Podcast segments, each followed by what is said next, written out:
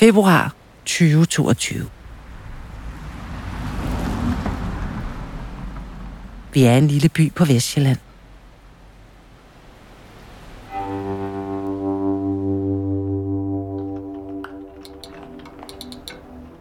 På sit værelse hjemme hos sine forældre sidder en ung teenage-dreng med autisme ved sin computer. Ved siden af skrivebordet hænger et sort og hvidt flag på væggen.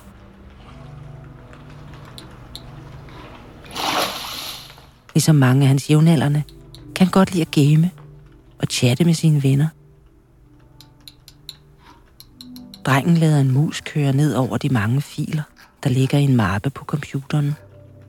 Der er over 400 filer, så han skal rulle et par gange for at komme ned i bunden.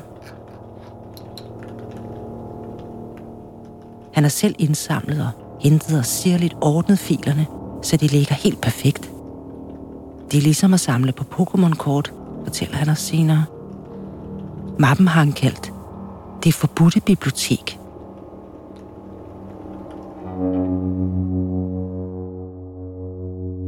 Den 1. marts modtager Midt- og Vestjyllands politi et tip.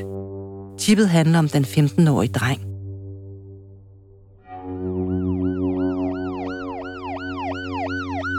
Lidt over en måned efter rykker politiet ud. Klokken er lidt i syv om morgenen på den fredelige villavej. På drengens værelse finder politiet et sort og hvidt flag fra den nynazistiske terrorgruppe Feuerkrig Division og en 16 cm lang dolk. På hans computer finder de halshugningsvideoer, bombemanualer, Hitlers Mein Kampf og en dagbog, hvor han blandt andet har skrevet Et nyt kapitel er begyndt. Jeg er blevet nazist.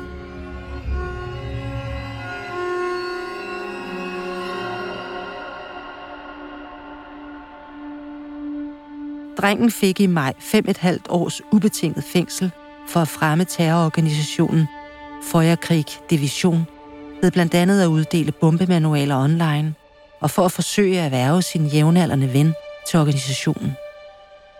Drengen nægter sig skyldig, og dommen er blevet anket til landsretten, hvor den efter planen kommer til at køre i april 2024. Drengen er et eksempel på den moderne nynazisme, som du skal høre om i dette afsnit.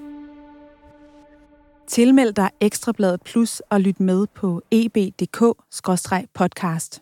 Lyt til Bandeland, Vi ejer natten, Hooligans, Blodbold og mange flere eksklusive podcast med et Ekstrabladet Plus abonnement.